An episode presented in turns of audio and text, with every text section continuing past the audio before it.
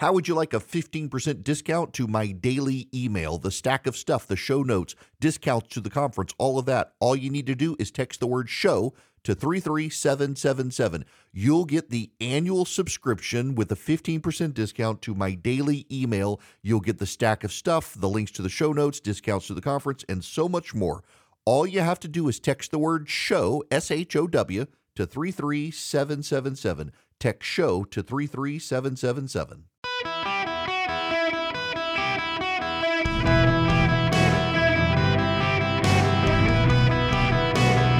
Welcome to the Erick Erickson Show podcast, hour two. Hello, America. Welcome. It's Erick Erickson here. Delighted to have you with me. The phone number, should you wish to be on the program, 877 973 7425.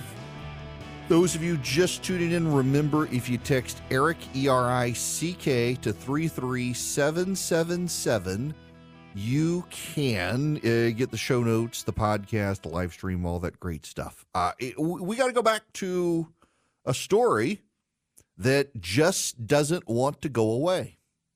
Claudine, Claudine Gay, the president of Harvard, more plagiarism charges against her. Uh, will it matter? Possibly not. However, there there's a lot of news here that's happened over the last couple of weeks while we were gone. Now, this is from Aaron Sibarium at the Free Beacon. Harvard University President Claudine Gay was hit with six additional allegations of plagiarism on Monday in a complaint filed with the university, breathing fresh life into a scandal that has embroiled her nascent presidency and pushed the total number of allegations near 50. Seven of Gay's 17 published works have already been impacted by the scandal. But the new charges, which have not been previously reported, extend into an eighth. In a 2001 article, Gay lifted nearly half a page of material verbatim from another scholar, David Canon, a political science professor at the University of Wisconsin. The article, The Effect of Minority Districts and Minority Representation on Political Participation in California, includes some of the most extreme and clear cut cases of plagiarism yet. At one point, Gay borrows four sentences from Canon's 1999 book, Race, Redistricting, and Representation The Unintended Consequences of Black Majority Districts, without quotation marks and with only minor semantic tweaks. She does not cite Canon anywhere in or near the passage, though he does appear in the bibliography. So let me read you. This is what David Canon wrote in 1999. The Voting Rights Act is often cited as one of the most significant pieces of civil rights legislation passed in our nation's history. The central parts of the Voting Rights Act are Section 2 and Section 5. The former prohibits any state or political subdivision from imposing a voting practice that will deny or abridge the right of any citizen of the United States to vote on account of race or color. The latter was imposed only on covered jurisdiction with a history of past discrimination. That's David Canon. Claudine Gay. The Voting Rights Act of 1965 is often cited as one of the most significant pieces of civil rights legislation passed in our nation's history. The central parts of the measure are Section 2 and Section 5.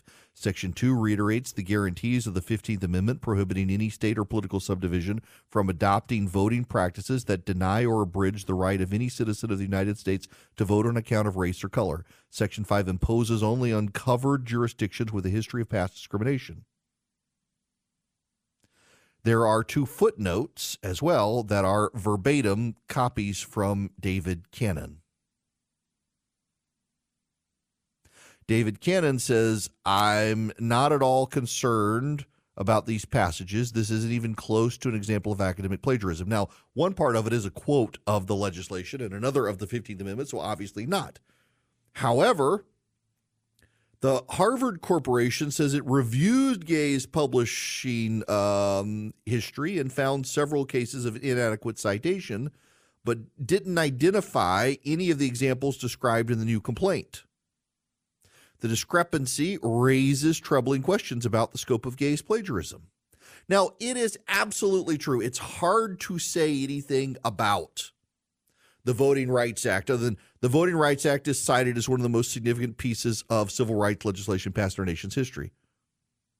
But it's just it's word for word. I mean, literally, he writes the VRA is often cited as one of the most significant pieces of civil rights legislation passed in our nation's history, and she writes not the VRA but the Voting Rights Act of 1965 is often cited as one of the most significant pieces of civil rights legislation passed in our nation's history. It's she used him in the bibliography. That's the problem. She clearly read his work and then quotes extensively from him without giving him attribution. Now, what's notable is that this guy, not my friend David Cannon, but this other David Canon, says this isn't really academic plagiarism. So while we were away, there was this brilliant Twitter thread from an academic at, uh, I believe it was the University of California, Berkeley. And she starts talking about the flagrant academic plagiarism that's out there. Now, you got to follow along with me on this.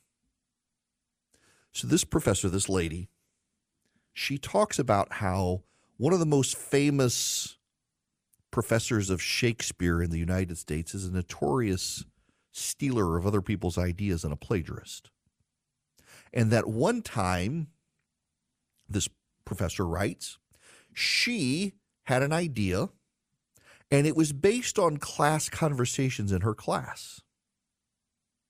And she decided she was so inspired by this conversation in her class that she was going to write about it. And she was so excited about it, she happened to mention it to a group of faculty members, of which this guy was one of them.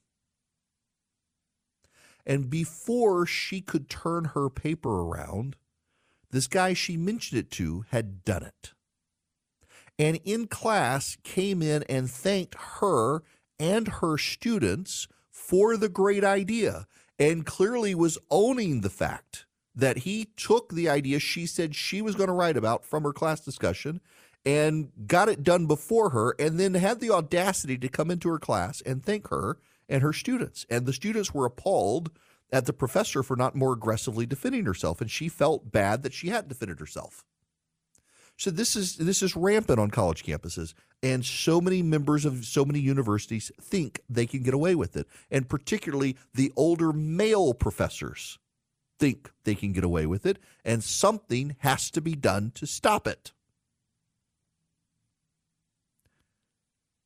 Plot twist. She then says, but Claudine Gray Gay's critics are a bunch of conservatives. And so while I am aware of the mass history of plagiarism on college campuses and the abuse of senior people on college campuses, I have to stand with Claudine Gay because we can't let those conservatives win. Seriously. I mean, it was a, so. What was so funny about this is that a lot of people were recirculating this woman's uh, thread on Twitter. They were recirculating it, it, saying, "Look at this! Look at this!" And they never got to the end with the plot twist where she says essentially these people who are criticizing her are bad, therefore we must stand with her. Y'all understand, I hope, that that's one of the hallmarks of totalitarianism. And I, I I'm not saying it flippantly. I'm not just throwing the word out there because people say it about Trump. It actually is one of the hallmarks of totalitarianism is that you cannot allow criticism to come from the other side. You can't allow the other to criticize. Because if you allow the other to criticize, it is allowing the other to undermine your shared objectives. So, in a totalitarian state, they will tend to allow criticism from inside the house, but never from outside the house. And only inside the house in limited circumstances, as long as it's done with a whole lot of praise. Now, you find this increasingly tribally in the United States. I've, I've got a buddy of mine who one time told me you can criticize the right, particularly the evangelical right, so long as you offer a thousand words of praise before you give 50 words of criticism. And it's kind of true. across the board tribally these days.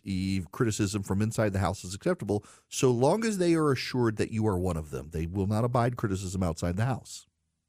This is part of the problem for Claudine Gay and the left now. Is there was a rumor that circulated about a week ago, right before Christmas, that she had been told she needed to leave and she hadn't. She refused. Well, right now, breaking news the president of Harvard University is resigning. That's right.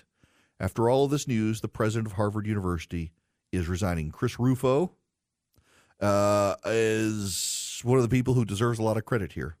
This is happening right now, y'all. Breaking news as I'm talking about the latest plagiarism scandal. Claudine Gay is resigning. Uh, the Crimson Harvard has the story. Harvard President Claudine Gay will resign Tuesday afternoon, bringing an end to the shortest presidency in the university's history, according to a person with knowledge of the decision. It is not clear who will be appointed to serve as interim president. University spokesman Jonathan Swain declined to comment on Gay's decision to step down. Gay's resignation, just six months and two days into her presidency, comes amid growing allegations of plagiarism and lasting doubts over her ability to respond to anti Semitism on campus after her disastrous congressional testimony December 5th. Gay weathered scandal after scandal over her brief tenure, facing national backlash for her administration's response to Hamas's October 7th attack and allegations of plagiarism in her scholarly work. The corporation, the university's highest governing body, is expected to announce the resignation to Harvard affiliates in an email later today. Gay is also expected to make a statement about the decision. The announcement comes three weeks after the corporation announced unanimous support for Gay after extensive del- deliberations following the congressional hearing. Now, it was never so unanimous. It never was. People behind the scenes essentially said that the corporation uh, issued the statement and hoped to circle the wagons and became very mindful of the fact that a lot of the professors at Harvard uh, were very upset. Harvard recently, in the last year, was named uh, the the Ivy League institution uh, least favorable to free speech, which is a pretty bad thing to say something like that.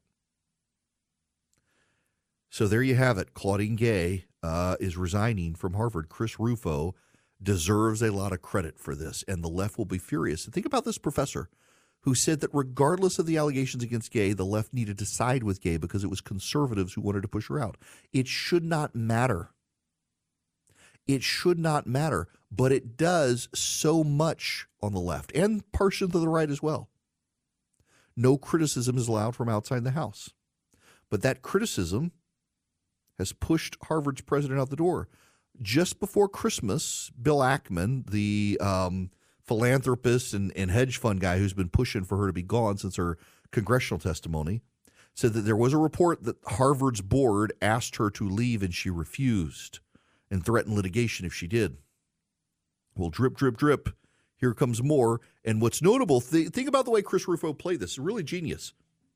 They trotted out a lot of examples of clear plagiarism but they weren't the strongest examples of clear plagiarism. And Harvard could bat them all down the first round. They batted down the second round, which was a little more substantial. And they said they've reviewed everything, all the accusations. So here comes the third round of plagiarism. Harvard says they reviewed every example and every accusation but not these. And they were word for word identical. And it doesn't matter that the left wing professor said it wasn't really academic plagiarism. It was almost word for word what he wrote, even when you take out the quotations. And now, Harvard president Claudine Gay resigning this afternoon over more accusations of plagiarism. Question is, who are they going to replace her with? I guarantee you it's going to be someone just as woke and problematic. so, guy named Jay Lampert on on Twitter has tweeted out uh, people in Florida will not be able to know that uh, the Harvard president has resigned uh, because it would run afoul of the "Don't Say Gay" law in Florida. well, I'm on the radio throughout the state, and I will tell you that Harvard's president is out. Uh, a really big deal. You know, so so follow along with my thinking here on this, and this is total speculation on my part. Harvard's corporation circled the wagons around Claudine Gay because they didn't want it to appear that uh, they were being under pressure from conservatives or activists, pro Israel activists, to oust her. So now she's resigning. Do you really think? Of course, they're not going to find a conservative, but do, do you do you think they're going to go with anyone other than super woke? I can't imagine them uh, going with anyone other than a super woke to to combat this stuff. I, I, I don't see how they can do anything other than find another super woke progressive. Now they shouldn't, of course, because one of the things about Claudine Gay's tenure at Harvard is that it became deeply hostile to free speech. It became deeply hostile to any values other than woke cultural values. And it's okay to have a progressive college president. I mean, you're not going to have a conservative college president unless, God bless you, you're at Hillsdale College or something like that. But you can have a liberal college president who supports allowing conservative voices on campus. The University of Chicago is a perfect example of this. At the University of Chicago, they the administration has a very firm rule about not taking sides in speech and that all sides are allowed to openly advocate their speech. All sides are allowed to take a stand on thorny issues. But those thorny issues uh, have to be treated respectfully, both sides respecting the other side. Uh, and Claudine Gay wasn't like that at Harvard. She openly took sides and pushed uh, the university to take sides, and it's caused all sorts of problems, including now her ouster, which is a good thing. Um, it's a it's a great advance that this has happened, and not a surprise that it's happening as all these Harvard students have been home talking about it outside the Harvard bubble. Outside the Washington bubble, Americans for Prosperity is fighting for free markets and free people. Americans for Prosperity would love to have you on their team. What sets them apart from other conservative groups out there? Well, they're a do tank, not really a think tank. So they do write white papers like a lot of the think tanks in Washington, but they're actually organized at the state level. Uh, they got 36 states organized and they bring in you, the activists, and educate you about the issues. Like, for example, in my home state of Georgia, there's going to be a big fight on school choice, and Americans for Prosperity fights for school choice and they've been fighting around the country on this. And so they'll bring in activists, they'll educate them on the best arguments, how to target persuadable members of the state legislature, how to go to them and their neighbors to make the case for it. It's what they do. They do it for free markets and free people. They do it for school choice. They do it for limited government. They do it for tax reform and deregulation. And they want you to be part of their army of activists. All you have to do is go to americansforprosperity.org slash Erick today americansforprosperity.org slash E-R-I-C-K. Go sign up with Americans for Prosperity and be a fighter for free markets and free people around the country. Welcome. It is Erick Erickson here. The phone number 877-973-7425. Should you wish to be on the program, I am happy to have you. If you're just tuning in, Claudine Gay is out. Uh, another complaint was filed at Harvard yesterday about her plagiarism, and well, the chickens came home to roost today, and she is gone. Good. Now, I got to play you a little bit audio here. This is uh, Representative uh, Tenney. Uh, Representative Tenney is, hang on a second, you know, I'm having a brain fart here. She, Cla- I know it's Claudia Tenney. Uh, she is New York, one of the Republican members of New York. I thought it was New York, but all of a sudden I had in my head, it's not Michigan, is it? No, no, no, no. Uh, listen to this. She, she is a Republican member. She is a Republican member. She is from New York. You need to listen to this. You're going to get more migrants, which is exactly what we're getting. And the costs are, again, astronomical to a state that is in free fall when it comes to our fiscal uh, sanity and our fiscal uh, strength right now. We have so many unfunded mandates and so many taxes that really, where are you going to turn with, by the way, the uh, largest outmigration of people in the entire nation are leaving New York State. High earners are leaving. They're the ones that pay most of the taxes. So, you know, it would make common, it'd be common sense if Mayor Evans would just say, let's go with these sanctuary policies. I have a feeling, though, the New York City Council is not going to go along with them because they're, you know, they don't seem to be bothered by this. But I will say one thing that I'm noticing, Cheryl, and the common denominator in all this is Democrats. I am starting to hear from Democrats, not politicians, Democrats, citizens who are saying enough. And they're mm-hmm. actually talking about deportation, something that would be unheard of uh, prior to this crisis. They're talking about deportation something they weren't doing prior to this crisis. Um, you know, Greg Abbott, Ron DeSantis, they've kind of won this fight.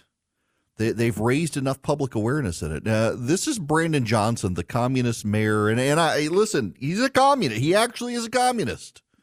Mayor of Chicago. Mayor Brandon Johnson, you know, we spoke to you, my colleague Poppy Harlow spoke to you a, a couple days ago about this issue as well the words breaking point are consistently used both in border towns and uh, more in the uh, internal areas of the country right now, your guys' cities. What does that mean? Is it just a money thing? Is it a capacity thing? What does breaking point actually mean for people who want to understand this? Yeah, what it means is is that you know we we have infrastructure in our local communities um, that are not designed um, to carry such a a burden um, local municipalities are not structured um, to be able to carry the weight of, a crisis like this. And I've sent a, a delegation uh, to the border um, to see firsthand uh, what our bordering cities are experiencing. And what we have said repeatedly is that there has to be uh, better coordination. Um, and without a coordinated operation, um, this is going to crush um, local economies because there is a financial responsibility um, that we have all taken on. And look, the bottom line is this, for, for at least for, for my experiences, is that we have a governor um, in Texas um, that is governing out of fear. And what we need right now, we need sound minds. And that's why I'm grateful uh, for the leadership of Mayor Eric Adams and the leadership of uh, Mayor Mike Johnston, uh, because we are working collectively together to be able to bring some structure around this crisis. By the way, real quick, breaking news: Claudine Gay has dropped a resignation letter. She's accusing her critics of racism. Uh, you will not be surprised um, to know that it's it's all racism, not her plagiarism. It's racism. Now, to this border issue, Brandon Johnson and Eric Adams, the mayors of Chicago and New York, are overwhelmed by the amount of illegal immigrants now in their communities who need help. California, by the way, has decided to give them all health insurance. That's right. California, they're going to give them all health insurance on taxpayer dime. Can I tell you what bothers me more than okay? I, I have to be clear here because I, I, know there are some persnickety people out there saying, "Why does it bother you more than the came here?" there are a lot of graceless people out there the thing that really bothers me about this, beyond the issue of illegal immigration, let me put it to you that way. The thing that really just irks me in this is the lack of empathy from the Democrats on this. Ironically, Democrats have for years considered themselves the more empathetic of the two parties, more able to relate to people where they are more able to relate to people's walk in life. They never cared about the burdens of the border areas of this country until they themselves were forced to deal with it. They never cared. They, they, they were not bothered by what was happening in El Paso. They were not bothered by what was happening in Brownsville, Texas. They were not bothered by the border problems in Laredo or McAllen. They were not bothered by the overwhelmed local resources in Rio Bravo. They were not overwhelmed or concerned with the people of Chula Vista or Del Rio. They were flat out unconcerned. They never thought it was a problem. They didn't care about the belly aching of the supposed racists of South Texas, the Hispanic residents of South Texas who were supposedly r- racist. Didn't bother them till they had to experience it themselves. It's like they all became Missourians. God bless, God bless you, Missourians. Your your state motto, the "Show Me State." Uh, with the Democrats all acting like they're from Missouri, you got to show them. Uh, show me the problem, or I'm not going to care. Was essentially their their motto. It shouldn't be that way. It it, it literally it, it should not be that way. It should not be that you have to see the overwhelming uh, flood of illegal aliens in your state before you care about the plight that the people at the border we're doing. We're all in this together. We're all Americans. If something bad happens, and I, I don't know, San Francisco, there's a terrorist attack in San Francisco. God forbid, there's a terrorist attack I, Would you know? Get myself in trouble.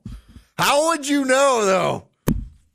Did the sewer system blow up? I, I don't know. It smells like another day in San Francisco. But God forbid there's a terrorist attack in San Francisco.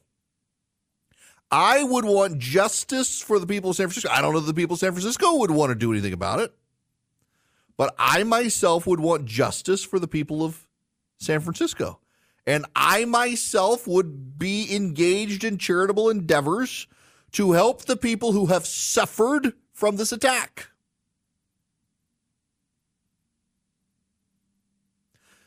The left doesn't see it that way. They think the people of South Texas, those racist Hispanics in South Texas, they're supposed to deal with this. Those racist Hispanics in South Texas, they're the ones who got to deal with it. The racist Hispanics in South Texas, it's it's their problem, not not the people of Chicago or New York. And that's that's the way they view it. That's the way they view it. They're good people in South Texas. They're not racist. They're hardworking. A lot of them farmers. A lot of them work for the uh, border enforcement. And they're good people who came here legally. Their parents either lived there ancestrally, came here legally. They set up shop. They're legal American citizens. They're voters, and they are concerned with the overwhelmed south border. And Greg Abbott and Ron DeSantis together moving illegal aliens to these cities in the north so they could see it. It should have never had to have come to that, but it did. It should have never had to have happened. The people in Chicago and the people in New York should not need to see it for their own eyes in their own communities to understand it's a problem. You shouldn't have to go to New York City and, oh, yeah, the World Trade Center really did fall down. I, I guess we got to do something. You shouldn't have to go see it for yourself. You can see the images on television. But they didn't do that. They couldn't do that. They wouldn't do that. They could not, would not, will not empathize with Southern conservative leaning states and the people on the border because of their political identity.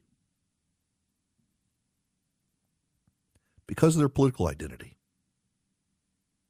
If it was Democratic mayors in Democratic states, they would be concerned. And now, guess what? They are concerned because it is Democrats in Democratic states who are complaining.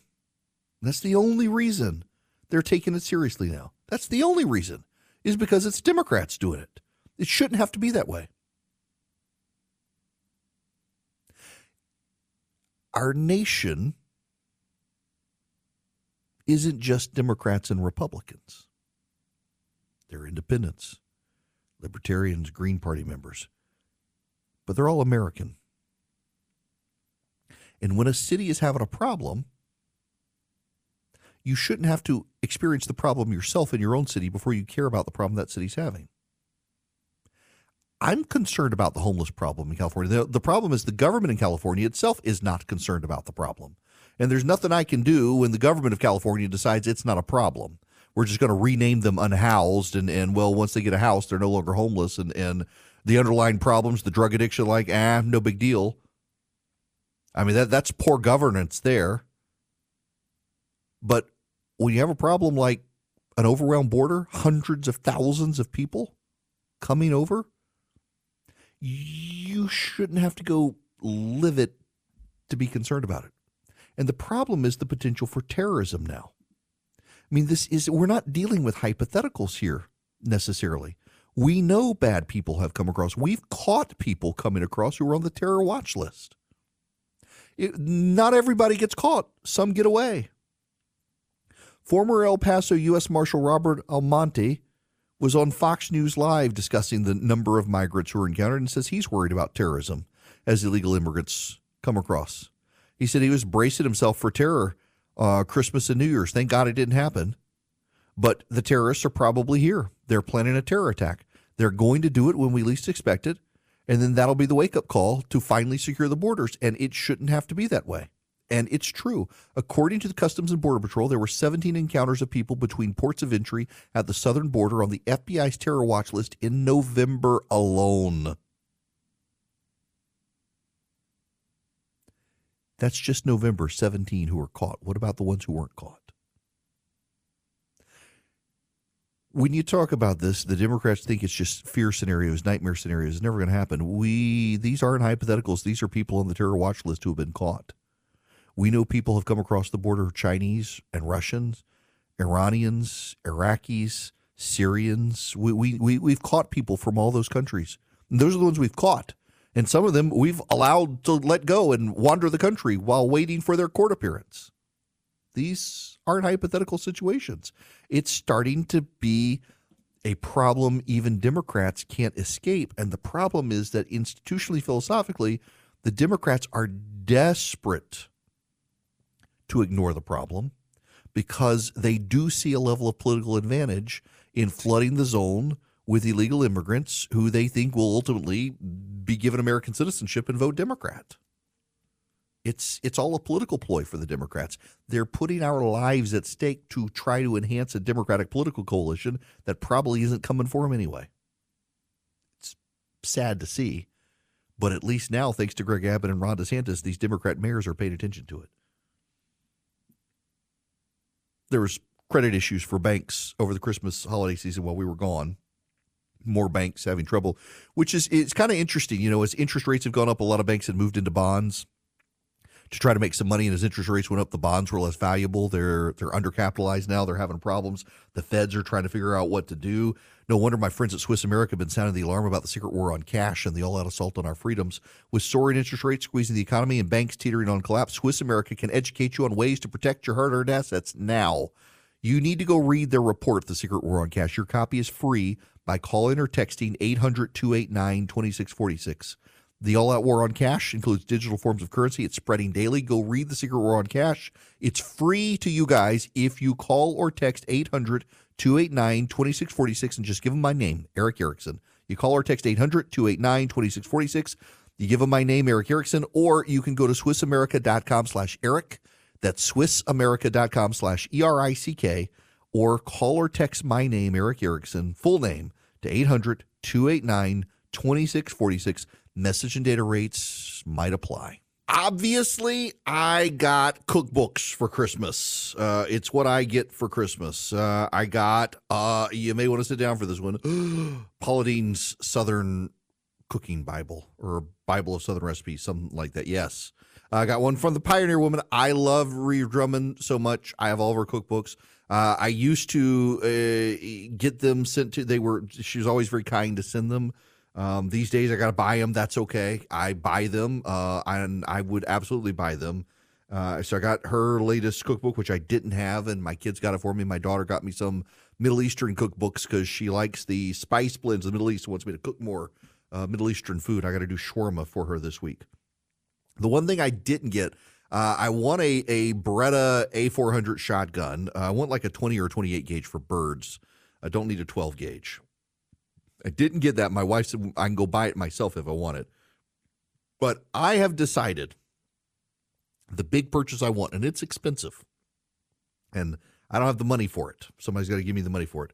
There's a company called Fontana Forni, and they make outdoor pizza ovens. And I've settled. Look, there are a bunch of different companies. There's Alfa. There's Fontana. There there are a bunch of them. I've settled on Fontana and they make this outdoor pizza oven called the Roma, and it you can do four pizzas at a time. There are four of us in the family, and I got a little Roccbox, and I can do pizzas for us. But it's one at a time, and I want to be able to do four at a time, get all of them in there together at the same time, and do like roasts and stuff. It, pizza oven is not just for pizza; it's for roasting meats and stuff like that. And so I want this outdoor pizza oven, this ginormous. It's gas and wood, so I can use gas or wood and I haven't got it, but I've decided my next big cooking purchase is going to be one of these Roma Fontana Forni Roma outdoor grill uh, outdoor ovens because I want to do pizzas, uh, multiple pizzas at a time. But I've also got a pork loin recipe, and I want to be able to bake bread too in it because a wood fired oven baking bread is fantastic, and it's time to up my game. So I haven't gotten that yet, but I will eventually. One day my wife, I'm going to park in the backyard and not tell my wife when I get it and see what happens. oh, I got so much cooking stuff. Waiting on a tax return? Hopefully, it ends up in your hands. Fraudulent tax returns due to identity theft increased by 30% in 2023. If you're in a bind this tax season, LifeLock can help. Our U.S. based restoration specialists are experts dedicated to helping solve your identity theft issues and all LifeLock plans are backed by the Million Dollar Protection Package. So we'll reimburse you up to the limits of your plan if you lose money due to identity theft. Help protect your information this tax season with LifeLock. Save up to 25% your first year at LifeLock.com slash aware.